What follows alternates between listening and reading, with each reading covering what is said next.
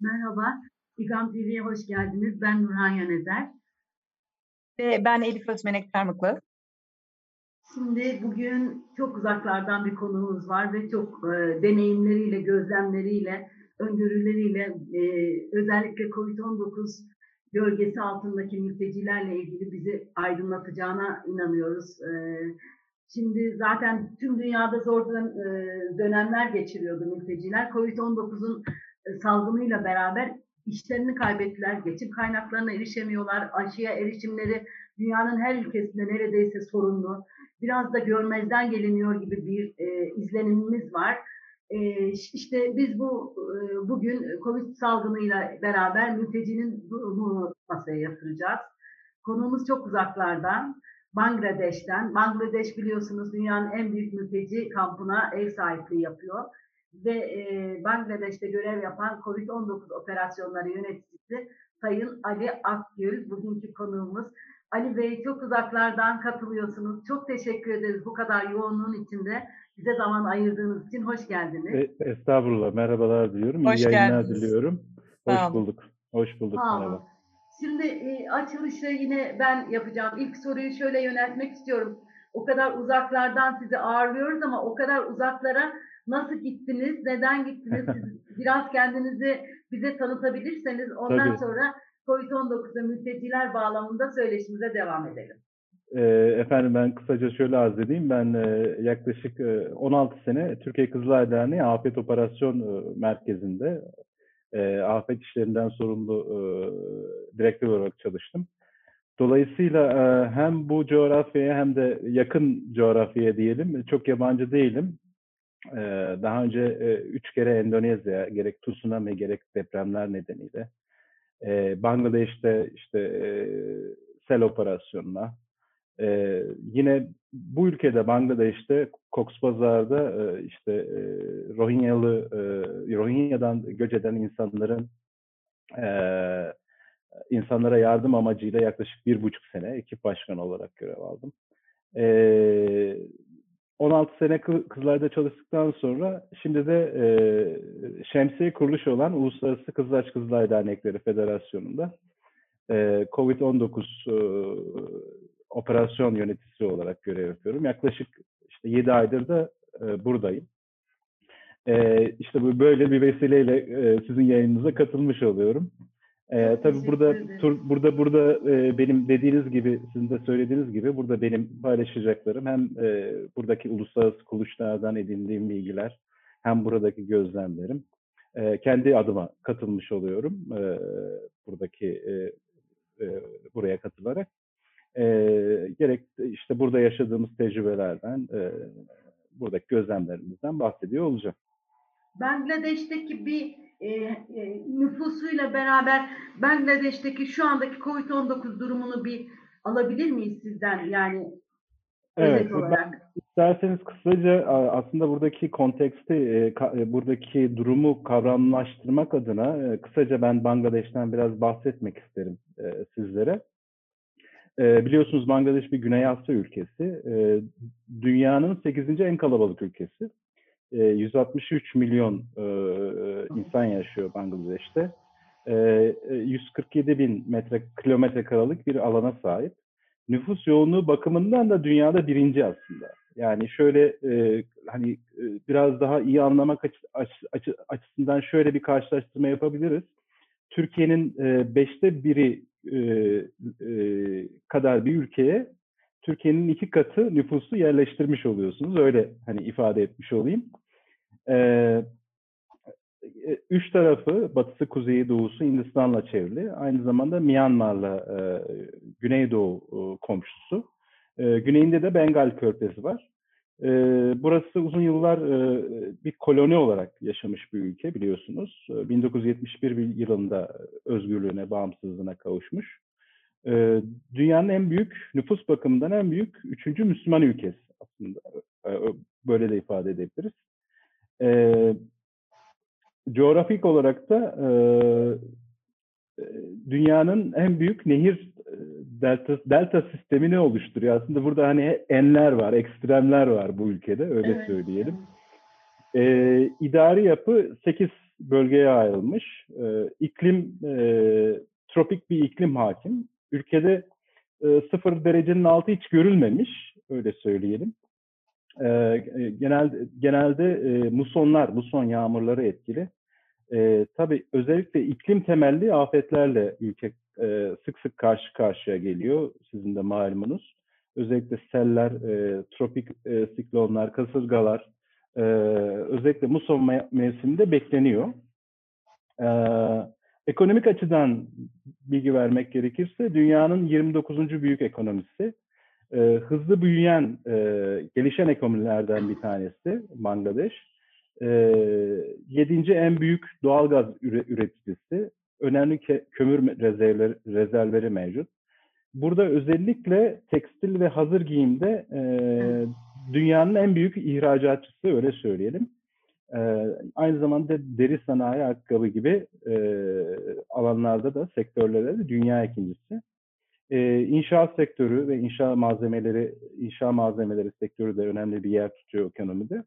E, kişi başına gelir de yaklaşık e, 2000 dolar civarında. E, aynı zamanda şunu da söyleyebiliriz, Bangladeş bir tarım ülkesi. E, tarım, e, isti, tarımda istihdam oranı yüzde 42. E, öyle söyleyelim.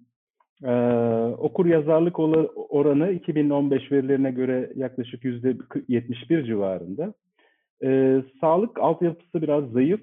E, yetersiz beslenme gibi ülkede ciddi bir, e, yetersiz beslenme ülkede ciddi bir sorun olmaya devam ediyor ekonomik durumlarla. Tabii bütün bu bilgiler e, çerçevesinde şöyle bir e, kestirimde bulunabiliriz. Yani e, çok e, kırılgan bir toplum aslında Bangladeş. Tehlikelere açık bir e, ülke aynı zamanda. E, dolayısıyla her alanda e, yurt dışından gelecek yardımlara bu anlamda e, bağımlı diyebiliriz.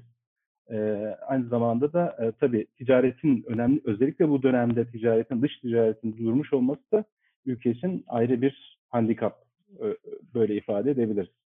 Ali Bey, e, birazcık e, bu kırılgan durumda olan bir ülkede e, biraz evet. mültecilik nasıl, göç ne kadar alıyor onlardan da bahsedebilir misiniz?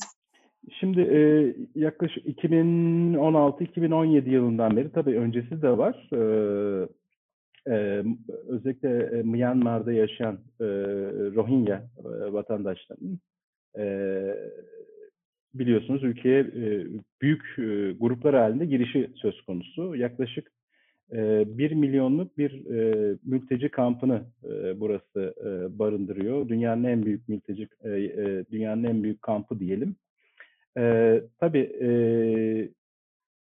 Covid döneminde şöyle e, şeyler var, e, sıkıntılar var diyelim. E, 163 milyonluk bir nüfus var. Ülkenin 163 milyonluk bir nüfusu var. E, aynı zamanda yurt dışından e, gelenler var.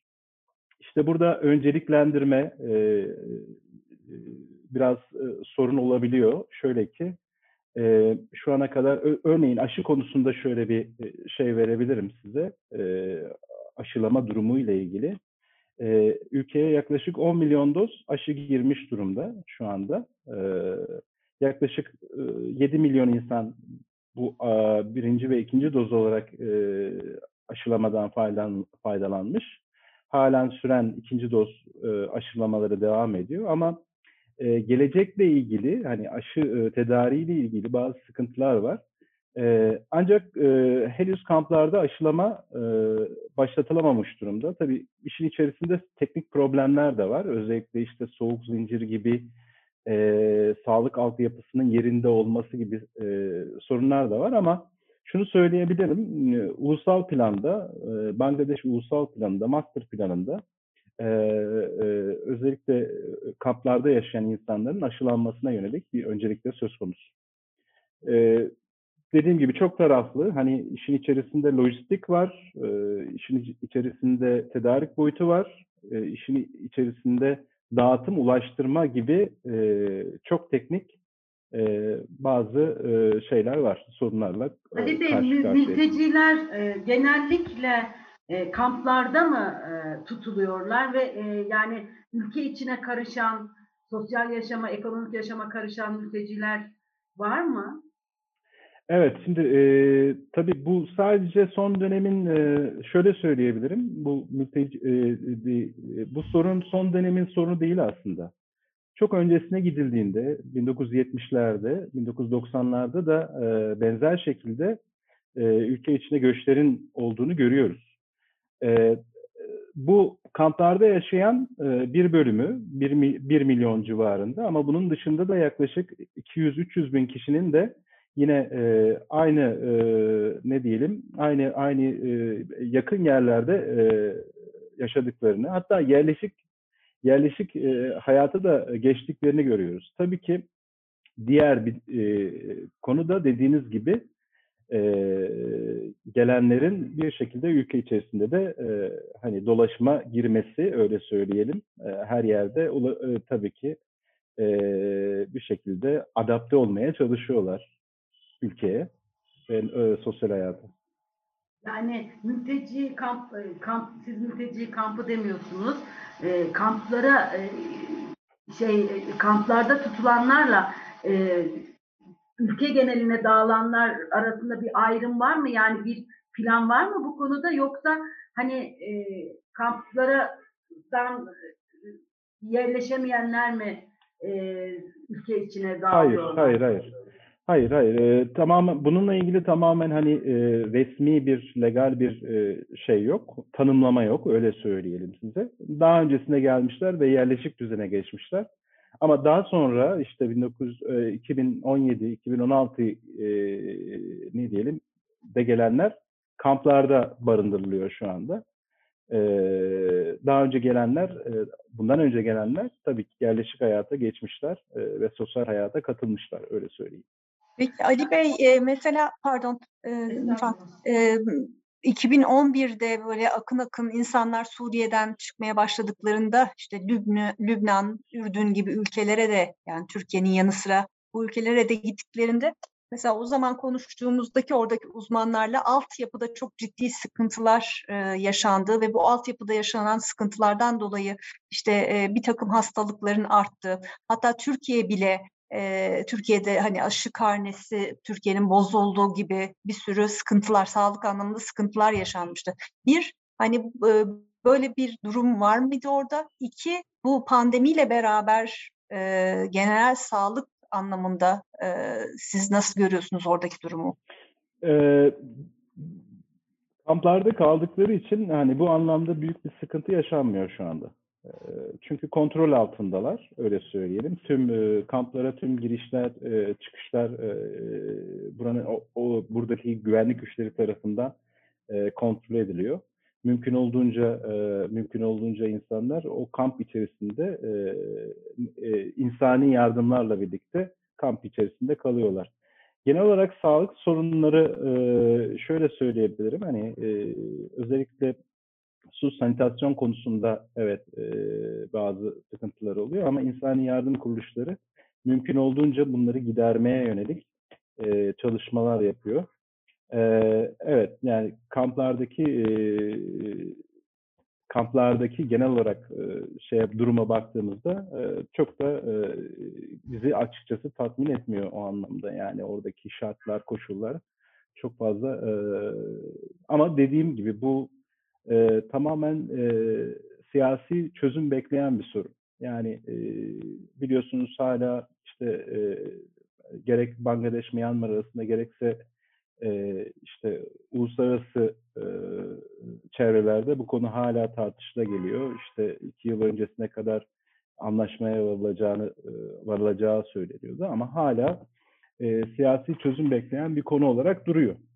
Ve bu mevcut durumu da değiştirmiyor açıkçası e, halen e, orada e, mülteciler devam ediyor. Covid şartlarında şöyle söyleyebilirim. E, yine insani yardım kuruluşları bu an e, Covid ile ilgili olarak e, bölge e, kamplarda hem kampların içerisinde hem de yakın çevresinde gerekli tedbirleri almış durumdalar. Orada e, işte tarama faaliyetleri, izolasyon gibi faaliyetler e, ihtiyaç duyulduğunda hemen hemen gerçekleştirilebiliyor. Çok ilginç bir şey. Yani çok enteresan bir bilgi aslında. Eee, hani beklenen düzeyde eee, bir eee, şey olmadı. Şöyle söyleyelim. Eee, çok gene aynı şekilde hani eee, Bangladeş gibi kampta çok nüfus yoğun bir yapılaşma var orada. Eee, hatta ben buraya gelmeden önce şöyle düş- düşünüyordum. Hani e, ülkelerde bu ise hani kamplarda nasıldır acaba durum diye düşünüyordum ama çok da beklenen eee, ne diyelim im- etki görülmedi kamplarda. Şu ana kadar kontrol altında tutuluyor. Gerek sağlık merkezleri, e, gerek gerekse e, izolasyon merkezleriyle oradaki durum kontrol altında tutuluyor.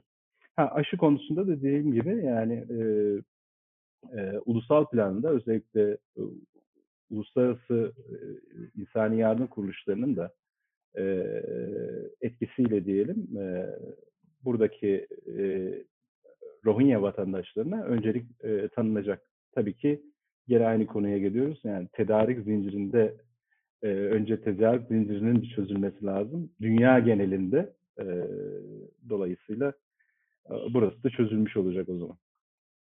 Yani e, kamplardaki koşullar çok fena değil diyorsunuz. E, yani görece e, Görece, Hani- evet. Görece yani biraz e, çünkü çok kalabalık bir kamp. E, orada sorunların daha ağır olacağını bekliyordunuz herhalde. Çok e, daha e, organize bir e, durumla karşılaştınız.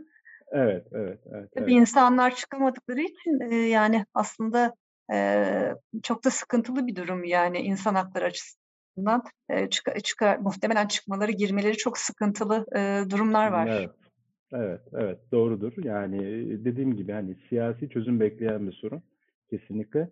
Tabii e, şöyle söyleyelim yani uluslararası yardım kuruluşları açısından e, işte Birleşmiş Milletler bölgede, e, Uluslararası Kızılaç Kızılay Federasyonu, e, bütün e, uluslararası yardım kuruluşları orada, e, yerel lokal NGO'lar, uluslararası NGO'lar orada. E, mümkün olduğunca kamplara e, her anlamda, her sektörde, sağlıktan işte beslenmeye, efendim e, işte su ve sanitasyondan işte eğitime kadar her anlamda destek olmaya çalışıyorlar. Bu anlamda da çalışmalar devam ediyor orada. Ee, Ali Bey, şimdi siz 7-8 ay olmuş oraya gideli ama ondan önce. Türkiye'yi, Türkiye tablosunu da resmini de iyi biliyorsunuz. Şimdi Bangladeş resmini de iyi biliyorsunuz. hı, hı. Ee, bizde e, bir Türkiye açısından COVID-19 ve mülteci bağlamında izlenimlerinizi ve görüşlerinizi paylaşır mısınız? Karşılaştırmalı olarak mı soruyorsunuz nasıl? Yani Yok, karşılaştırmalı olmasa bile buradaki izlenimlerinizi merak ediyorum ben. Çünkü biraz görmezden gelinen bir kesim olarak kendi başlarının çaresine bakmak zorunda kalan ailelerle dolu. Bizde kamp da yok biliyorsunuz. Çok az kamplarda kalan ve ülkeye dağılmış, daha çok şehirlere dağılmış mülteciler, e, Suriyeliler, Afrikalılar, İranlılar. Evet. Ya şunu söyleyebilirim ben. e, hani gerek buradaki gözlemlerim, e, gerek de dünyadan aldığımız e, veriler, evet yani bu bu sorunun genel olarak her yerde hakim olduğunu gö- gösteriyor bir şekilde. E, tamamen sağlık, e, sağlık ve sosyoekonomik bir e, durumla karşı karşıyayız. Aslında e, hani e, şu ana kadar gördüğümüz afetlerden çok çok farklı bir durumla karşı karşıyayız. Yani hani ben her zaman şöyle söylüyorum. Ya bir afet olur, gidersiniz, müdahale edersiniz. Hani e, kaynaklarınızı e, bir şekilde kullanırsınız ve bir süre sonra onun etkisini e, sönümlendirirsiniz. Ama burada şöyle bir durumla karşı karşıyayız. E, yarının ne getireceğini bilmiyoruz. An, anlık değişimler söz konusu.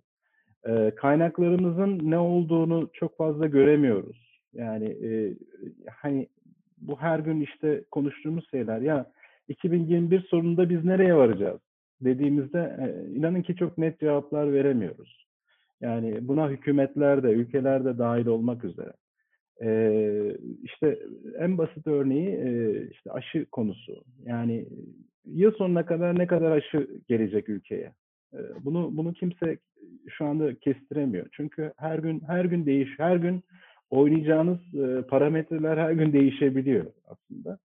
E, e, bu anlamda da basit bir e, şeyle e, işte hesaplamayla e, günlük aşılama oranlarıyla birlikte işte e, buradaki aşı süresinin yaklaşık 2020 yüzde 60'ının nüfusun yüzde 60'ının 2023 yılının sonunda ancak aşılanabileceği hesaplanıyor. Ha bir de şu var, e, maalesef dünyada e, sadece buraya özel söylemiyorum. Ma maalesef işte pandemik fatik diyorlar. Yani e, pandemi e, bıkkınlığı da var artık insanların üzerinde. Çünkü sabah kalkıyoruz işte pandemi, akşam yatıyoruz pandemi. İnsanlar gerçekten e, bununla da e, ne diyelim artık bir, bir, bir süre sonra doyuma da ulaşıyorlar. Hani artık her gün ya da şey yapıyorlar, yok sayıyorlar yani hani bu bu, bu durumu. Ee, e, beri tarafta işte e, insanların e, diğer bir bak perspektif de insanların bilinçlendirilmesi işte e, daha fazla aşılama ile ilgili e, bilinçlendirilmesi e, efendim hijyen konusunda bilinçlendirilmesi, sağlık konusunda bilinçlendirilmesi de gündeme geliyor. E, bunlar da tabii ki e, özellikle Bangladeş gibi ülkelerde çok önemli hususlar. E, mülteci bağlamında da işte hani diyorum ya öncelikler işte e, nereye odaklanmamız lazım? O konunun önce netleşmesi gerekiyor. E, çünkü Bey ben gün... bununla bağlı bağlantılı olarak bir şey sormak istiyorum. Ee, Şimdi bu pandemi bize gösterdi ki aslında e, göç yönetimi denilen uluslararası göç yönetimi bu regülatif rejiminin içerisinde e, sağlık çok önemli bir yer oynuyor. Yani biraz daha göz ardı edebildiğimiz yani küresel anlamda e, sağlık çok ciddi bir e, yer alması gerekiyor. Bugüne kadar sanki böyle hani göz ardı edildi, daha doğrusu e, pek de gündeme gelmedi ama bundan sonra siz nasıl görüyorsunuz? Yani bir, bir e, uluslararası anlamda göç yönetiminin içinde nasıl yer alacak sağlık? E, biraz hani ileriye doğru e, görüşleriniz neler sizin onları merak ediyorum.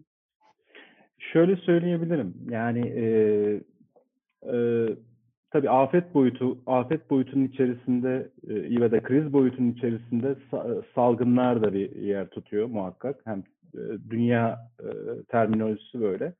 Ama şunu dediğiniz çok doğru. E, dünya bunu çok fazla öngöremedi e, gibi geliyor. Bir de e, konu sadece sağlık olmaktan çıktı artık e, konu sosyoekonomik bir boyut da aldı. Yani hani e, sadece sağlık altyapısının geliştirilmesiyle veya aşılamanın işte hızla yerine getirilmesiyle konunun çözülemeyeceği ortada. Yani e, ki öyle değil zaten. Hani en az 3-4 yıl sürecek bir e, durumdan bahsediyoruz ve bunun sosyoekonomik işte e, e, etkilerinden bahsediyoruz. E, şöyle şunu şöyle şöyle ifade edebilirim. Yani e, sürdürülebilir sürdürülebilir bir desteğe ihtiyacı var dünyanın e, uluslararası ve ülkelerin ve hükümetlerin. E, bunun için de sürdürülebilir kaynaklar gerekiyor. Yani e, sadece sadece aşılama için işte e, Bangladeş örneğinden gidersem bu ülkede işte 1 milyar dolar tamamen e, şey veriyorum yani farazi bir örnek veriyorum. 1 milyar dolar gerekti belki yani ama bu kaynak yok ortada. Bu kaynağın bir an önce tahsis edilmesi, bulunması, dünyanın da buna e, bir şekilde destek olması e, gerekiyor. Sürdürülebilir destek, sürdürülebilir kaynak. E, sadece COVID değil, ancak benzer salgın ve hastalıklar için daha hazırlıklı ve bilinçli bir toplum ve ülkenin olması gerekiyor. Ve dünyanın olması gerekiyor. Yani e, işte tam kapanma e, veya açılma e, işte e, hepimiz görüyoruz. Yani bunlar e, gerçekten e, hem sağlık e, sistemlerini hem al, sağlık altyapısını hem de insanların e, ekonomik durumlarını zorlayan e, durumlar. Bunu, bunu bu konuda çok bilinçlenme, özellikle ülkelerin ve insanların bu konuda çok çok bilinçlenmesi gerekiyor. E, tabii gene aslında biraz önce söylediğim gibi gene ekonomik boyutuna geliyoruz. Gene sosyal boyutuna geliyoruz işin. Gerçekten bunu dengelemek gerçekten büyük bir sorun. Ben çok şunu merak ediyorum. Şimdi siz de zaten çok iyi biliyorsunuz ülkeyi. Şimdi Bangladeş'te bildiğiniz için şunu merak ediyorum. Şimdi burada bir geri dönüş umudu vardı insanların. Uzadıkça uzadı. Artık işte sosyal uyumu konuşmaya başlarken Covid geldi. Şimdi çok daha belki gri bir tabloyla karşı karşıyayız ve ayrımcılık nefret diliyle de bir taraftan mülteciler ve mülteci evet. mücadele etmek istiyor. Bangladeş'te durum nedir? Yani ev sahibi halkın mültecilere, o kamptaki insanlara, aralarına karışanlara davranış biçimleri, eğilimleri, e, yaklaşım biçimleri nasıl? Ee, şu yani Bangladeş e, bu coğrafya genelde e, barışçıl öyle söyleyelim.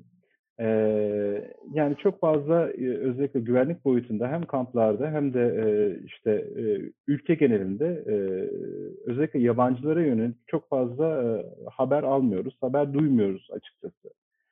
E, ama şu var tabii yaptığımız e, yap, yaptığımız bütün çalışmalarda özellikle işte ifade etmiş olduğunuz e, marjinal gruplara yönelik e, özellikle e, işte engelli gibi e, diğer gruplara yönelik e, çalışma e, insanlara e, öncelik tanınması, e, onların bütün programlarda e, yer alması için e, çalışıyoruz öyle söyleyeyim. Yani ben, ama, e, ama o kadar ayrımcı ama bir şey yok. yaklaşım yok. O kadar ayrımcı yok, bir yaklaşım yok. Yok, o kadar ayrımcı bir yaklaşım yok. Genel olarak baktığınızda da kültürler e, zaten hemen hemen aynı. Yani çok farklı değil. Çünkü şöyle oluyor, ekonomik durum biraz bozulunca e, evet. biraz pastayı bölüşmekte sorun çıkıyor. E, evet. O yüzden çünkü Bangladeş'in de ekonomik durumu e, malum. E, o evet. açıdan biraz da e, merak ettim ben. Yani e, ekonomide bu pasta e, küçüldükçe e, yani paylaşanlar da çoğaldıkça e, bu tamamen bu, bu benim bu benim yorumum ama yani tamamen ülkenin içindeki ekonomik durum ve insanların beklentileriyle alakalı aslında biraz. Yani hani e, burada çok e, hani dünya ekonomisiyle entegre evet ama burada çok fazla e, şey hani dünyadan etkilenen bir ülke görmüyorsunuz aslında yani. Çünkü e, işte biraz önce de ifade ettiğim gibi zaten nüfusun büyük bir bölümü tarımla ve işte iştigal, istihdam büyük kısmı tarımda. E, e, bir şekilde hani kendi kendilerine yetebilen bir şeyleri de var, yanları da var aslında. Yani e, rezi, resilient yani o anlamda daha dirençli bir toplumla da karşı karşıyayız. Size şöyle örnekler verebilirim. Yani e, e, özellikle kamplarda işte bazen e, trafik kazaları falan oluyor böyle küçük çaplı. Ya işte normal e, batıdan gelen veya batıda büyüyen, yetişen bir insanın e, işte kaldıramayacağı ama oradaki insanların bunu rahatlıkla e, işte ne bileyim e, nasıl söyleyelim kolaylıkla iyileşebiliyorlar. Ama e, hani herhangi bir içimiz içimizden birisi orada onu o kazayı yapmış olsa öyle bir yara almış olsa belki iyileşemeyecek yani. Hani bunu bunu özellikle e, işte insani yardım e, kuruluşlarında çalışan arkadaşlarım da ifade ediyorlar. Yani e, aslında güçlü, dirençli bir toplum da var burada öyle söyleyeyim. E, süremizin sonuna geliyoruz ama e, son evet. bir soru sormak istiyorum ben. E, belki Nurhan da e, ekler. E, 21. yüzyıl göçler yüzyılı olacak diyorduk biz göç çalışanlar pandemiye kadar.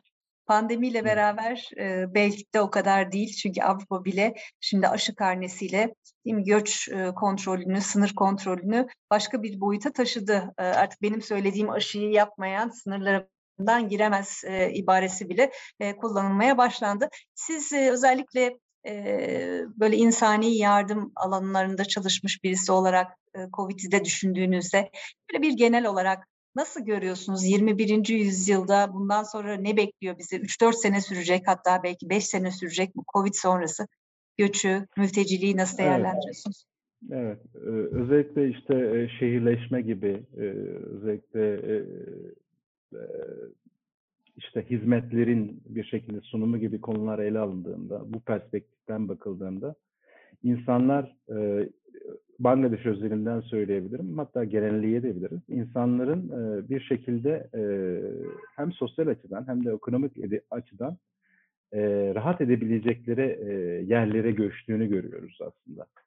Hep trend e, eğilim bu yönde. Ama bir taraftan işte son salgın aslında e, özellikle e, buradan örnek vermek gerekirse e, bir taraftan terse göçün de olduğunu, insanların işte şehirlerden e, küçük e, yerleşim birimlerine veya köylerine de e, göçtüğünü, e, bunu da görebiliyoruz. Tamamen şeyle alakalı. Yani e, gittiğiniz yerin e, size ne kadar güven verdiğiyle alakalı bir durum. E, tersi de tersi durumlar da var çünkü. Hani bazı bölgelerde burada şey var. işte e, afet yaşanmış. Sel, sel nedeniyle evini kaybetmiş ama e, şeye rağmen, Covid'e rağmen e, bir şekilde kalabalık yerlere, nüfus yoğun yerlere e, akışlar da söz konusu. Genel olarak şunu söyleyebilirim. Ee, evet, insanlar güvenli yer arıyorlar yaşamak için. Bu da böyle devam edecek. En güvenli yeri bulmaya çalışacaklar. Dünyada da, bu coğrafyada da öyle. Ben Evet. Son bir soru, soru sormak istiyorum. Sonra sözü Elif'e bırakacağım. Kısaca e, yani bizim bu, bu, bu durduğumuz noktadan izlenimimiz e, dünyanın en büyük mülteci kampının e, epey bir süre daha devam edecek. Çünkü siyasal çözümü çok yakın olmadığı e, yönünde. Sizin görüşleriniz nedir bu konuda? Evet, evet. Şu anda hani yakın zamanda siyasi bir çözüme ulaşılacağı, e, ulaşılacağını zannetmiyorum, düşünmüyorum. Böyle bir şey de yok. Şu anda zaten dünyanın odaklandığı konu zaten e, Covid-19 olmuş durumda. Artık herkes ona odaklanmış. Onu söndürmeye sö- bir şekilde yönelik ne yapılabilir onun üzerine odaklanmış bütün çalışmalar. Dolayısıyla buradaki kamp diyelim bir süre bir süre daha bu şekilde devam edecek gibi görünüyor. Tabii ne kadar sürer onu bilemiyoruz şu anda. Evet. Sayın Ali Akgül çok çok teşekkür ediyoruz yayınımıza Ben katıldığınız teşekkür için. ederim. Ben Ee, teşekkür ediyorum. Evet, çok zor bir yerdesiniz. Çalışmalarınızda da kolaylıklar diliyoruz. İGAM adına Çok- da kendi adıma da gerçekten çok keyifli oldu. Sohbete katıldığınız için çok teşekkür ederim. Ben teşekkür ediyorum. Saygılarımı sunuyorum. Çok çok Hoşça teşekkür kalın. ederiz. Ağzınıza sağlık. Kendinize lütfen iyi bakın oralarda. Görüşmek olun, üzere. teşekkür Çok ederim. teşekkürler tekrar. Saygılar. Hoşça kalın. Sağ olun. Sevgili dinleyicilerimiz, izleyicilerimiz e, gelecek hafta pazartesi günü yine saat 14'te yeni bir göç gündemiyle karşında, karşınızda olacağız. O zamana kadar kendinize iyi bakın. Hoşça kalın. Hoşça kalın.